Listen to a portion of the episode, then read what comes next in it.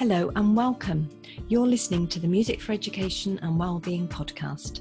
Join us each month to hear ideas, inspiration, and practical advice from people making change through music. These conversations are hosted by me, Anita Holford of Music Education Works and Writing Services. So I'll be focusing in particular on breaking down barriers to music through communication and advocacy, but from quite a broad perspective. I really hope you'll enjoy them. And now on with the show. Hello, it's Anita here, and welcome to this month's podcast. In this episode, I'm talking with Ros Deville, who's CEO of Music Masters. Music Masters is a music education charity that runs group music making programs in schools, teacher training, and also gets involved in advocacy to reach young people facing barriers to music education. Why I thought you'd be interested is that they've recently created a diversity tool which helps music schools and orchestras to be more inclusive and better reflect the society we live in. It's particularly interesting because it parallels a lot of work going on at the moment, including the work that Youth Music and the Alliance for Musically Inclusive England have done to develop equality, diversity, and inclusion planning tools.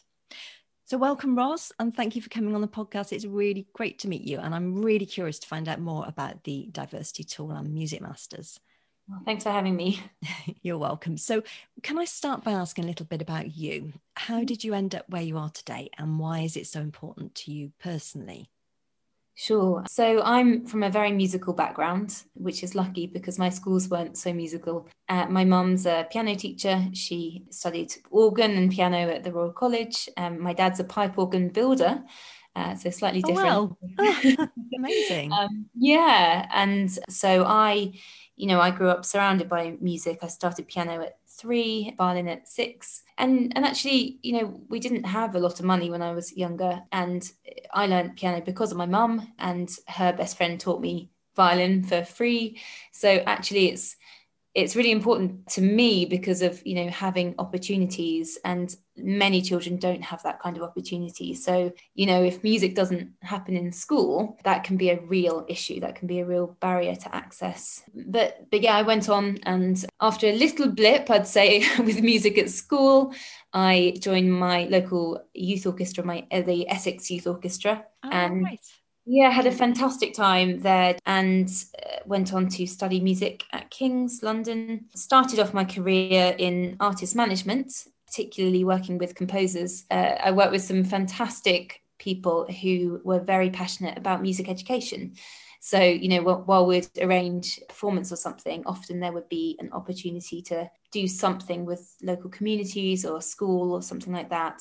And alongside that work, I was also doing education work with my own string quartet. So it felt very natural to then go on and work in a school. Um, so I went on to a school in East London called Galleons Primary School, uh, which is very uh, well known. Oh, yes, heard of it. Mm. Yeah, and um, I was the first ever music manager there, which I thought was a such a strong statement from the school, you know, state primary in employing someone in that role. And, and within that, I identified a need to raise money because, you know, budgets increasingly tight for schools. So I kind of added that into my skill set at that time. and we ended up building a music centre actually for use in the community and the school just because space was being so squeezed in the school and we thought we've got to protect music. We've got to make it something that that endures in the school. So we yeah we created this amazing thing. And then yeah i found myself at music masters or london music masters as we were until september and uh, was there for five years as learning director and became ceo in september what brilliant career history. So, two things I wanted to ask. One, Galleons Primary, I didn't realize you were involved. I'd love to have you back on the podcast to talk in more detail about that. You mentioned a little blip. Never say little blip to somebody who's got a journalist background because they'll ask you about it. Can I ask you about that? Was that something to do with being put off music or? I think I was quite lonely actually, um, musically. I spent a lot of time playing the piano and, and that's fine. But the the violin, you know, which is seen as quite a sociable instrument because of the opportunities with orchestras and, um, you know, ensemble playing. At that time, the orchestra at my school was really not very good. Um, oh. Um, it's now fantastic, and um, and and the school and the whole kind of town is full of of music and education opportunities. But back then, not so much. And I I felt that I was not normal in some sense because I was kind of one of the only ones who played and practiced a lot. And I, you know, I, I started learning the drums at one point because I thought it was a bit cooler.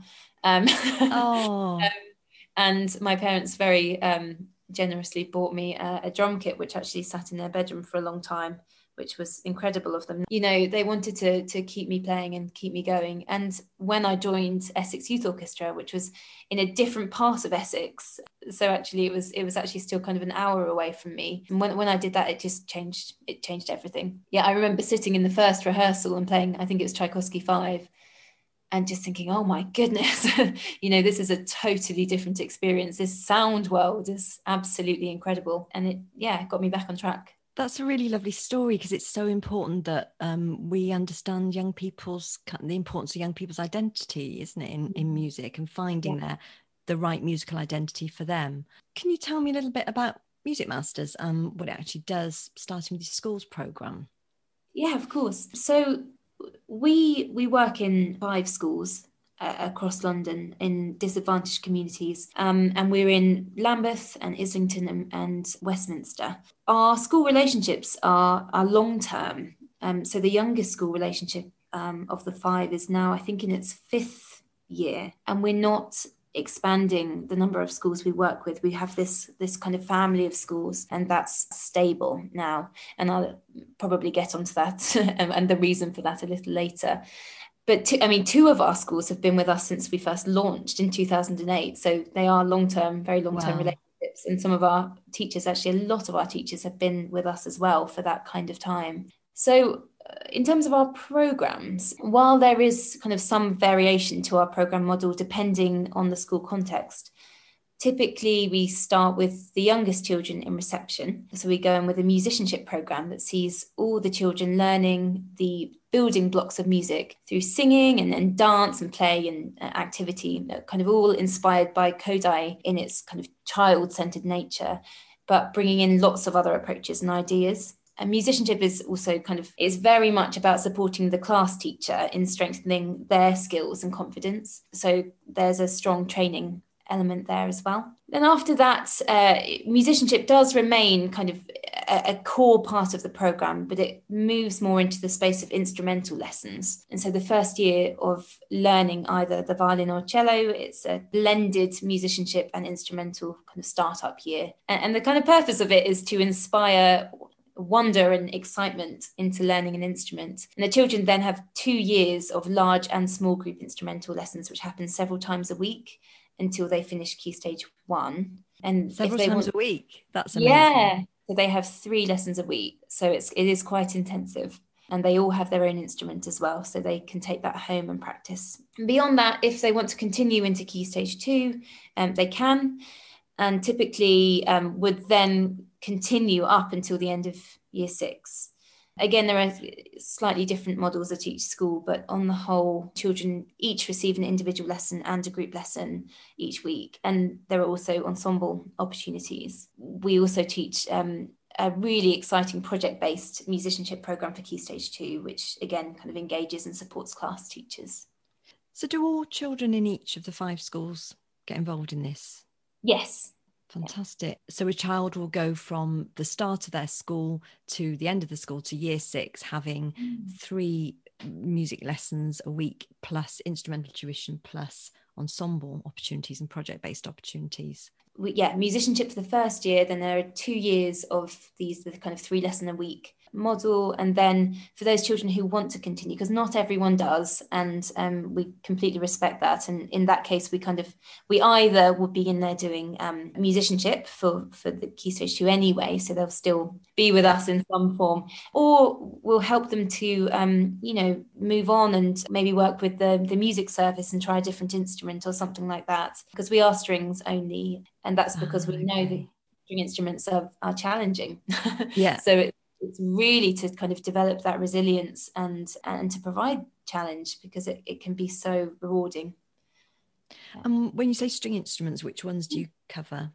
It's violin and cello. And so the programs are they are they free to schools? And how, where if not where does the money come from? They're not free to schools. Basically we work with the school to support the costs. So both of us put in quite a lot to subsidize it. As you can probably imagine, it's mm. not a it's not an inexpensive program because of the the frequency and, and the kind of volume of teaching involved. So schools have to invest a significant proportion of their budget to ensure that all of their children can have this this kind of very high quality opportunity because they can see what it does for the children and, and see the, the doors that it opens up. And then in, in key stage two, parents can also make a contribution if they can. Although we, we do have a kind of very high level bursary scheme for anyone who needs it. And, you know, we'd never exclude a child from the programme due to financial circumstances. And we're small enough to still be able to work on an individual level with individual parents or carers to make sure that, you know, they know that and they know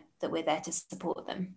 Is there any evaluation of the impacts of the work? I'm just sort of thinking that obviously you know you must see it every day this you've got such long-term relationships clearly the schools can see the value of music education do you do any form of, of evaluation of the sort of wider impacts so for example you know what's the impact on academic achievement what's the impact on social and mm-hmm. personal mm-hmm. development that type of thing we we do so we have an evaluation program um, that runs twice a year we developed a toolkit about four years ago, I think, with the Social Innovation Partnership. And it's essentially a series of surveys, different surveys, and they're, they're, they're all done online. You know, they have kind of smiley faces and, and things. Um, and they do cover a whole load of different areas and questions and, you know, things where, where we're, we're trying to find out about the impact on their social and their emotional development. Is a is a very time consuming thing, but it's absolutely worth it. So our whole team will go into the schools twice a year and sit down with every class and every student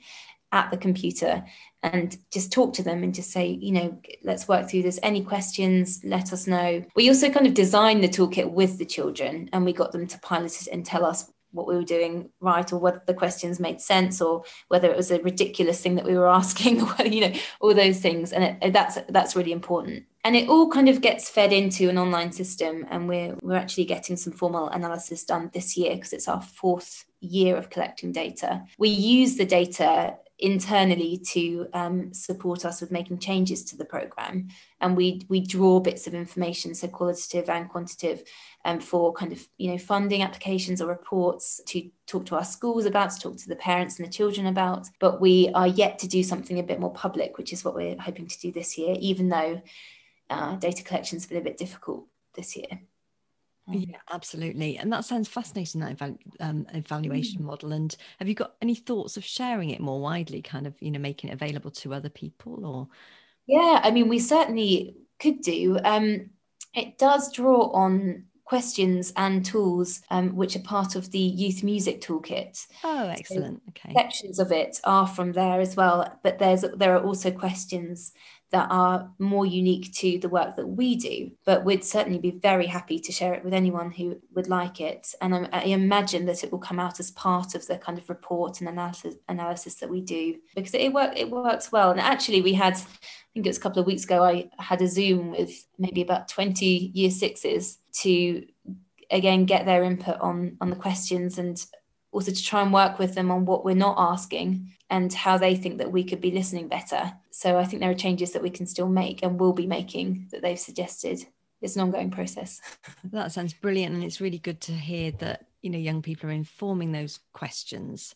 That kind of leads me on to my next question, which is about making your work inclusive. So mm-hmm. I'm just interested to know I know it's difficult to explain, describe exactly, but what are the main ingredients of your approach? Because you know being inclusive obviously isn't just about saying well you know we're in a school we're reaching everybody. If um so in what sense do your tutors adapt their practice for a range of learners? Yeah it's a really important point. So in terms of our tutors we we have a team of around I think it's 23 teachers across our five schools, and, and they come together and they share practice a lot. You know, we have three kind of main teacher training days a year, but there are lots of other opportunities where they get together and there's an online teaching space and forums and the Facebook That's group. Great. Yeah. Um, so a big focus is on inclusive practice and differentiation as our schools have, you know, a high level of diversity in, in every sense of the word. Uh, so, I mean, one of our teachers is our SEND lead who supports all the other teachers and approaches and ideas to working with children with special needs and disabilities. And we certainly have flexibility with how we structure lessons and sessions to accommodate children who, you know, perhaps struggle in the, the larger group environments um, or who need a slower pace um, when starting an instrument or wherever they are on their, their journey, because we, we know that when you've got a group, you've got a big group, you know, then they're not all going at the same pace and they have very different needs. And sometimes it's really hard for them to say, you know, stop or, or I, I can't keep up with this, or I'm not enjoying this, or, you know, especially when they're very young, they're all at very different stages. And the difference between, you know, four or five, four and five or five and six is huge. So when you, you know, plonk a violin in their hands, you have to be very, very aware of these different paces and how to meet different needs. But you know, it's really about enabling a scenario where they can enjoy learning their instruments and again you know we, we ask the children as well how they feel and really try and create space for them to talk to us and say you know this isn't working for me. And i think we're that's starting to really pay off now. It's, it's hard at the beginning because they don't really know how much they can say or they don't quite always know how to describe how they're feeling. So it's about thinking about how we can support them with telling us or showing us. And those conversations happen or are encouraged as part of the practice as part of the session. mm. Yes That's brilliant absolutely yeah so our, our teachers will all have training in, in youth voice so it's all very much embedded in what we do Fantastic. That's really good to hear. I just wanted to mention also that I don't think we've mentioned this yet. Your way of delivering these lessons isn't whole class, which I originally thought it was. It's actually medium, not small group, but it's medium group, isn't it? Sort of 10 to 12. Exactly. Yeah, it is. Um, I think we feel that there is a there's a balance to be struck. Our program is always set out to show what can be done and we know that it's not always possible to do smaller groups in school. It, it's not it's not cheap you know it's but it but it does show that the progress that can be made you know is incredible really. Um, and the development and the support of young people's development when it when there are kind of maybe half class groups or something as opposed to the full class group which is really it's a tough environment for any teacher to work in um, when you when you have instruments and everything. So we do some work in whole classes certainly, and for example, our key stage musicianship is taught in whole classes. And what's amazing about the larger groups uh, is the, that feeling of cohort and community and celebration together. But certainly for um, learning an instrument, it, it is undoubtedly a bit easier when the groups are a bit smaller. Do you have any, have you ever made any comparison of the progress that your students make, have made between, I suppose it's difficult you, to find a mm-hmm. control group, isn't it? But have, have you ever compared, for example, progress that you've seen in whole class in hubs with the progress that you're seeing in sm- smaller groups in your program. We haven't actually Not easy thing to do is it? Well it's, it's, it's fascinating um, and it's something which has come up a bit recently because um, the the team teach program our pgcei which um, i was going to to mention we have lots of the students on there do teach in whole classes. Um, so we've been thinking a lot about that and about how we can um, show good practice in that when we're we're not ourselves necessarily delivering that but we have some amazing partnerships.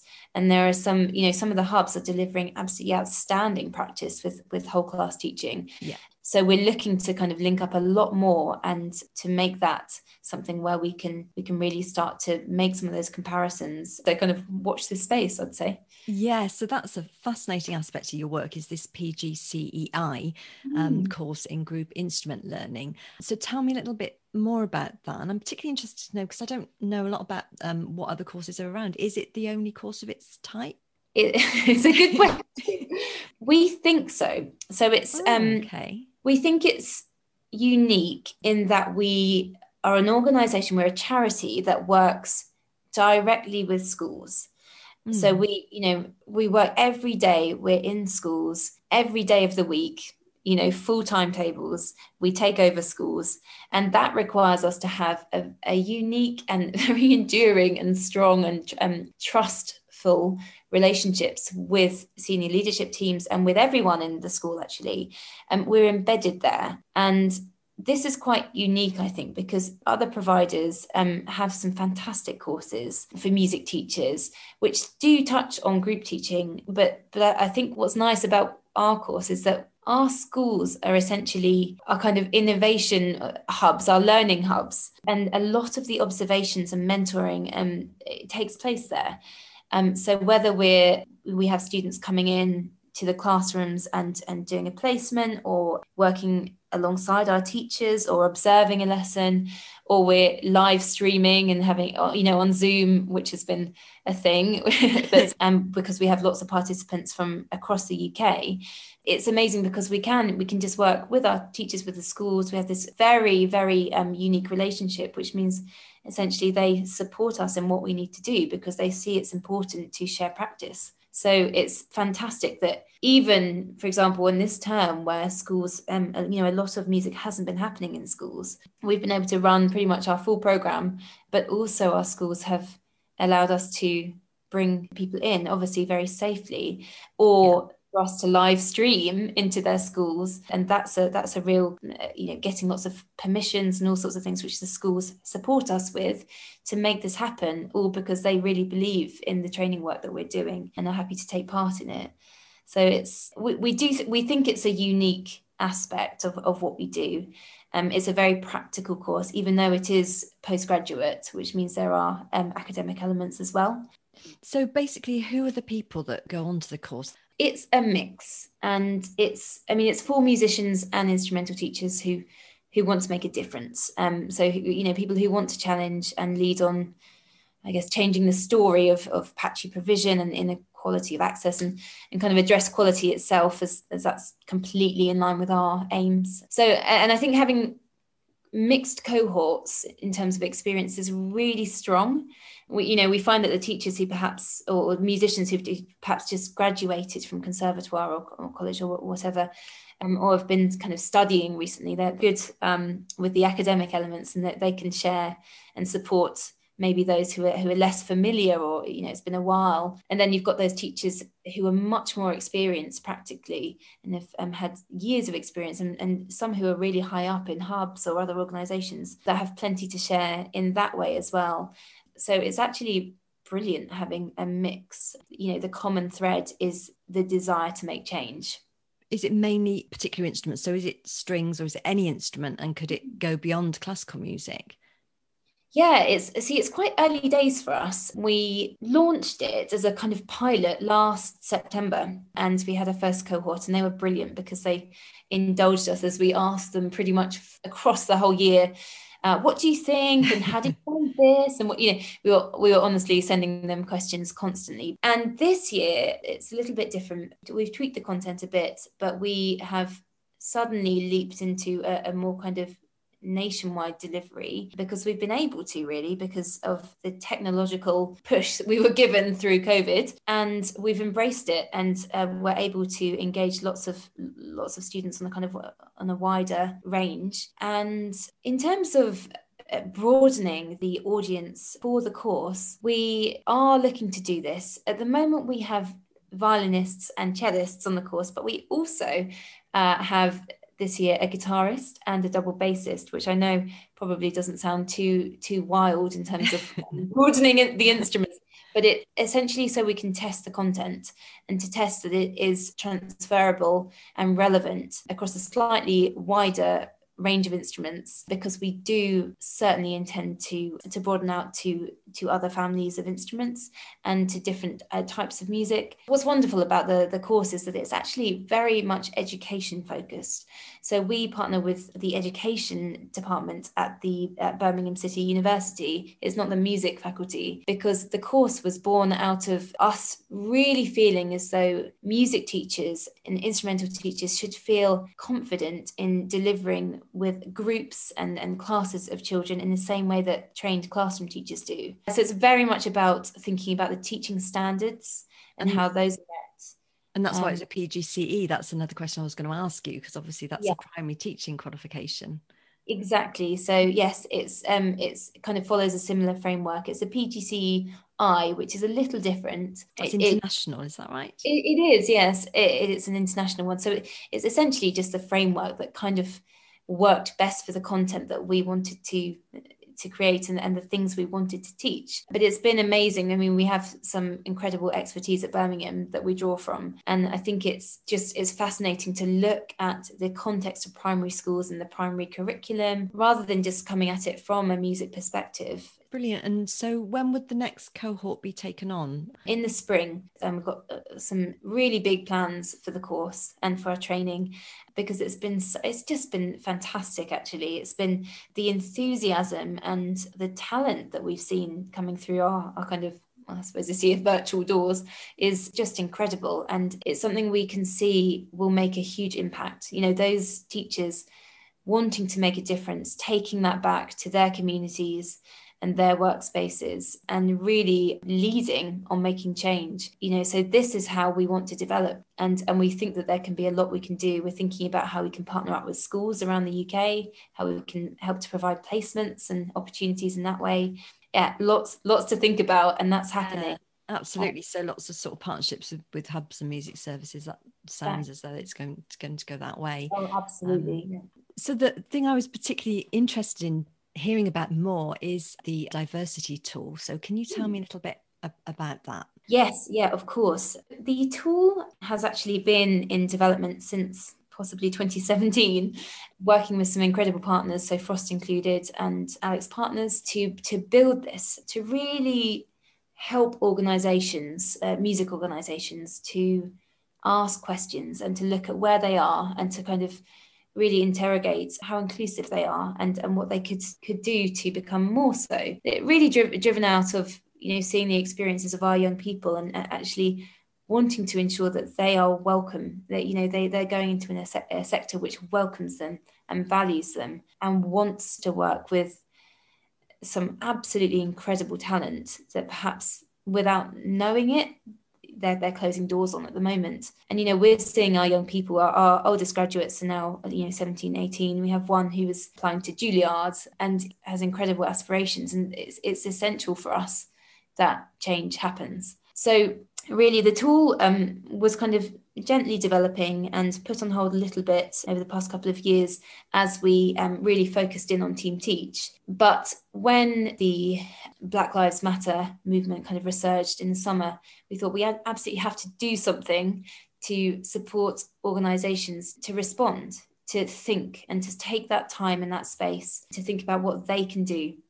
So we launched actually a, a, trial version which covers three dimensions um, so that the tool itself the whole tool has 10 dimensions. But the three dimensions we wanted to put out there were around motivation leadership and accountability and organizational culture. So it's kind of a starting point for organizations to really think about those areas. And there's a, you know, a series of it's around kind of 10 questions per dimension. And to get together as groups of stakeholders to really think at every level about just how they're doing and how mature they are in, these these areas. And uh, it's kind of a, a, score system. So you're asked to give yourself a score for each question. And and if you answer you know towards the top the four four of the five you're asked to submit some evidence as well to really show to really kind of back up where you think you are and, and how how well you're, you're doing there. It, it's really a framework for provoking questions and, and conversations. And what happens after that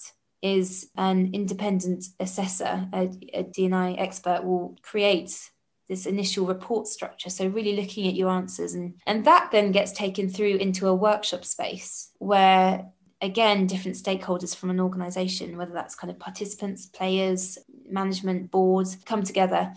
You know, really think about potential actions to take and just have a have a safe space to talk openly about their feelings and their their concerns you know with someone who can help them to to make some sense of it.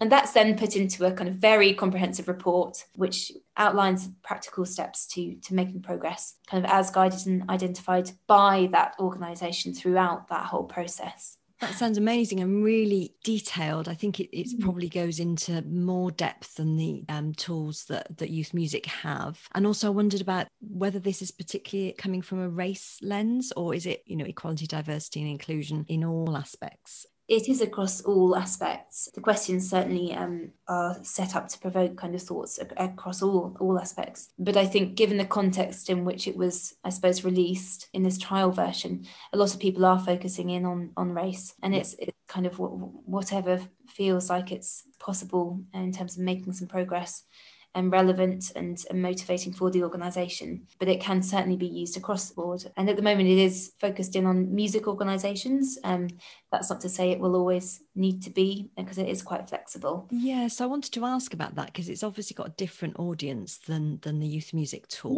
Yeah. It, so the youth music tool is to do with the organisations that are working with young people as they progress through sort of I suppose school and up to 25. But mm. and I know that youth music are working beyond that sort of school age group now and working with the industry a little bit more. So yeah. your tool is almost for the industry onwards. Is that right? So it would be for the orchestras, the music schools, anybody else? Yeah. And just to give an idea of who we work with, we've, I should say, we've worked with around 70 organisations this year so far. It, that ranges from schools, we've got music hubs, um, oh, okay. organisations and networks, um, but we also have music charities, publishers, um, agencies. We have major orchestras. We have many of the major orchestras have taken part. Opera companies, venues. So it's, incredible. So it can yeah. be applied at any stage. Uh, organisations yeah. working with people at any stage.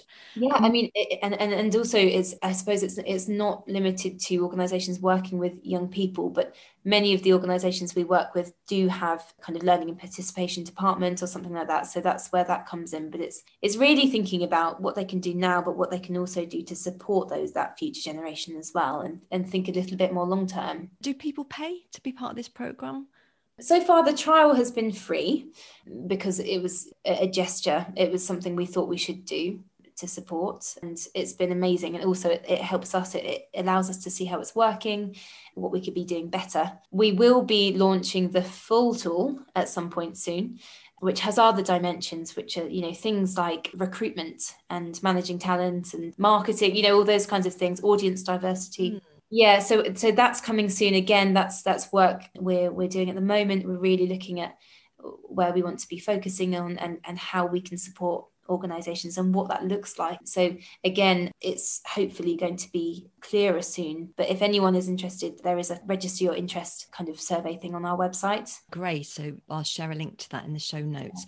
I also had a question in from Carol Reed, Program Director at Youth Music, which is what has your so your program differs from a lot of the, the tools that are already existing and is quite intensive with the aspect of consultancy and a workshop, which is hmm. brilliant. Mm. It sort of yeah. really deepens that learning Can you tell me a little bit about what you're finding out about how that independent support is useful versus people doing it themselves in an organization with assessment tools and then action plans? Yeah, I mean, it's, I think it's really fantastic for um, organizations and i think it's really necessary for organizations to take the initiative and spend time internally with their teams in in a really kind of safe space talking it through themselves but i think sometimes having that additional voice, that person who's worked with many other organizations in, in many different contexts, to just sometimes just rephrase something or to give a different perspective or to um, make a suggestion of where they've seen something really effective somewhere else. It's really someone to guide, and we found that very helpful. Um, certainly in the workshop setting, just having someone to clarify directions and make sense of things that are coming up, and actually sometimes just to say, do you know what, this is okay. It's okay for you to be unsure about that. Let's have a think about how we could break that down a bit. It is just very helpful. And of course, a lot of this is difficult. It's difficult conversations, mm. isn't it? Some people might feel challenged by those conversations not comfortable i suppose having yeah. an independent facility to the, there is helpful for that as well and a lot of mm-hmm. it is about you know some of the really simple stuff is about language yeah um, another question from carol reed what has your key learning been from developing the tool is there anything that you'd highlight that you you know now that you didn't know before it's a good question. We're still in that process, to be honest. Uh, we we have had two cohorts coming through, so we're we're currently um, working with cohort two, and we have changed the structure of the process a little bit since cohort one.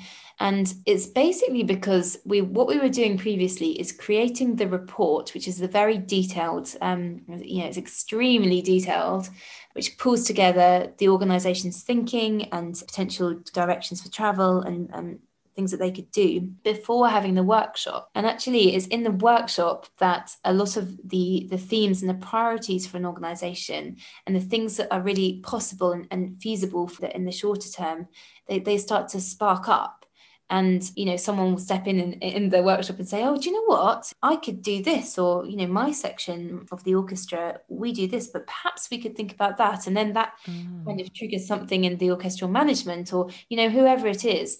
And then these themes start to appear much more strongly. So it's it's just having more time with the organization to really see what what pops out what feels like a tangible way forwards. And then really using that to inform the kind of the written report and uh, the ways forwards. So it's kind of little tweaks like that. And i think it all comes down to just giving as much space as possible for the organization to, to explore something that's come up a lot in the workshops is is people's concerns about getting language wrong. And and that's something i you know i've really seen come up time and time again the ever changing language around diversity and inclusion and what should be said and what shouldn't be said. And i think it's been really interesting for the um, assessor or, or kind of experts to come in and just say it's not about should or shouldn't. It's you know it's about it's about giving it a go and it's about making that step forwards. I think for me, it's really highlighted people's fear of language in this area. And I wonder if there's something that we can do more to help to break that down somehow. Oh, that's really interesting. Yeah, I think that language thing does bring about the fear, doesn't it? As soon as you start talking about equality, diversity, and inclusion, and it is ever changing, so that also just doesn't help. It's been brilliant talking to you, but we we are running out of time, so I'm just going to go ahead to the final question, which is: Can you give us three pre- pieces of practical advice or three calls to action for others working in music education? Sure. Um. Well, actually, the first one was around diversity and inclusion and around language and making steps. It can feel big and it can feel intimidating and people are are scared of kind of getting it wrong. But I think there's some fantastic work that's been done to to help people reflect on where they are and how to take those first steps to making change, you know, including the resources such as the, the Youth Music and um, Alliance for a Musically Inclusive England. And I think it's about knowing that even the small steps to becoming more inclusive are a really big deal. Um, yeah. you know, even if they don't work, it's about thinking okay, what else can we try? What have others done? Start up a conversation and ask other organizations, ask other people, ask your participants or your teachers or your clients, you know, how do they feel? Do they feel included? That's what I'd say, just kind of start small, but start somewhere. So uh, I'd say my second thing is involve your participants as much as possible. So I should say our, our kind of youth voice journey is fairly recent. Um, and we worked with Sound Connections a few years back, who set us on our way really well with it all and really inspired us. And since then, it's been incredible to work closely with our young people in shaping our programs and our advocacy work. And we're now kind of following in the footsteps of organisations such as Sound Connections and um, Kinetika Bloco and National Orchestras for All, and you know many more who are bringing young people onto their committees and boards. I just think that young people are a, key to all that we do and our reason for being. And I'm sure that's the case for many other organisations, but their, their voices are often overlooked. Just don't underestimate the power and wisdom of youth voice.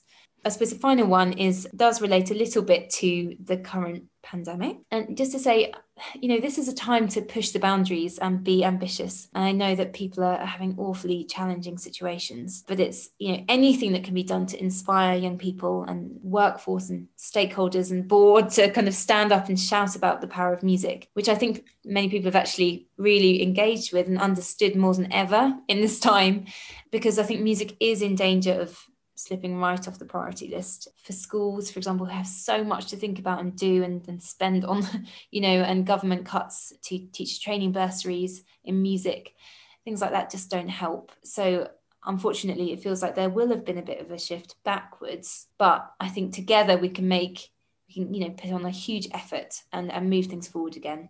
Fantastic pieces of advice to end on. Thank you so much ros. It's been brilliant to talk to you and you really are an organization that is making change in, in music education which is what this podcast is all about. Thanks so much for having me. And if you want to read more about Music Masters, the diversity tool, and the PGCEI training, I'll share the links in the blog that accompanies this podcast. Thanks for listening.